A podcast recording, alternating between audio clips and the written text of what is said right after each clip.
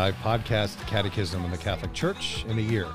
Today is day number 266, and we begin with number 2012. We know that in everything God works for good, and those who love him. For those whom he foreknew, he also predestined to be conformed to the image of his Son, in order that he might be the firstborn among many brethren. And those whom he predestined, he also called. And those whom he called, he also justified. And those whom he justified, he also glorified. All Christians in any state or walk of life are called to the fullness of Christian life and to the perfection of charity. All are called to, to holiness. Be perfect as your heavenly Father is perfect. In order to reach this perfection, the faithful should use the strength dealt out to them by Christ's gift, so that, doing the will of the Father in everything, they may wholeheartedly devote themselves to the glory of God and to the service of their neighbor. Thus, the holiness of the people of God will grow in fruitful abundance, as in clearly shown in the history of the Church through the lives of so many saints. Spiritual progress tends toward ever more intimate union with Christ. This union is called mystical because it participates in the mystery of Christ through the sacraments, the holy mysteries, and in Him, in the mystery of the Holy Trinity. God calls us to this intimate union with Him, even if the special graces or extraordinary signs of this mystical life are granted only to some for the sake of manifesting the gratuitous gift given to all. The way of perfection passes by way of the cross. There is no holiness without renunciation and spiritual battle. Spiritual progress entails the ascesis, the ascesis of mortification that gradually led to living in the peace and joy of the Beatitudes. He who climbs never stops going from beginning to beginning, through, through beginnings that have no end. He never stops desiring what he already knows. The children of our Holy Mother, the Church, rightly hope for the grace of final perseverance and the recompense of God their Father for the good works accomplished with His grace in communion with Jesus. Keeping the same rule of life, believers share the blessed hope of those whom the divine mercy gathers into the holy city, the New Jerusalem, coming down out of heavens from God, prepared as a bride adorned for her husband. Father Jack.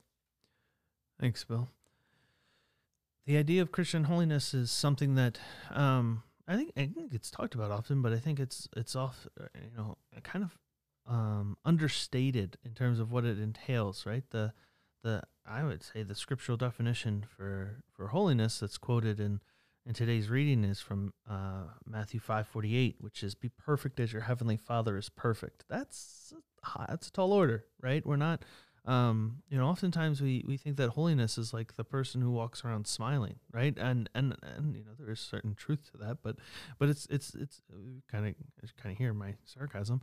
Uh, it's a little insufficient to really say that that is holiness by itself, right? So we we should kind of look, you know, we kind of take take it seriously about how to um how that holiness is true, right? How that perfection is is called out for us and in us that that God is is making that movement within us to this fullness of holiness, this perfection in charity, to love perfectly, but also um, to recognize that that perfect charity is not as as simple as as a, a quick smile or, or a, a, kindness from time to time.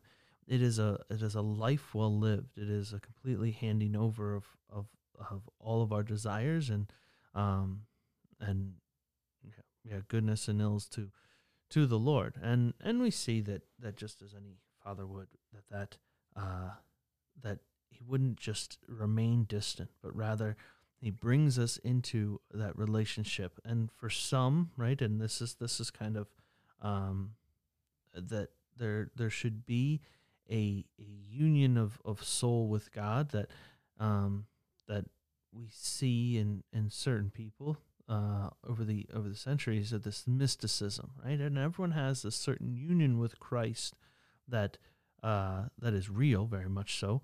Um, but there's a mysticism that comes into an, uh, an entry into the mysteries of the faith, namely the especially the whole the relationship of the Holy Trinity, um, that it's difficult to describe. Um, that there's always an analogy that um, that kind of fails in trying to describe it, but but then there is the the probably the more pronounced way, which is is that um, is that it always passes by way of the cross. There is no holiness without renunciation and spiritual battle. Um, we hear in the Catechism today, quoting uh, Second Timothy, that that we're called to to relinquish. Right? Um, there's a the, the it's, the, it's called the Christ, I think the Christological hymn of Saint Paul, um, where he says he emptied himself, taking the form of a slave or being born in the likeness of a slave and uh, emptying himself on the cross. Right? that kenosis, that Greek word for emptying himself, is what we all are called to do. This is the path of holiness, is to empty ourselves of of pleasures of this world, of attachment to this world, so that we can live truly holy. That that idea of holiness, this, of sanctity, is to be set apart, to be set apart not from the the sinfulness of this world, the, the that leads us away from God, and and to put us apart not in terms of simple actions from time to time, but rather a life that is completely devoted to the Father. Uh, that w- that is that is the universal call of of all men is to receive that, receive that uh, that holiness, and to live it out um, as best we are as as we are called um, in in the world. And each of us has that all the way to the end, and we recognize each, that we cannot do it alone. That we're not called to try and just grin and bear it, white knuckle it, whatever you want to say. We're called to cooperate with the grace of the grace that comes from the Father, one through Jesus Christ that dwells within us in the Spirit, that we're called to live to the very end in this final perseverance, that we accept the evils that come in this life for the sake of the greater good, that we uh, we mortify, die in the flesh, so that we can live for the life to come and that we can have this this great journey that says it's not now that I live for, but eternity.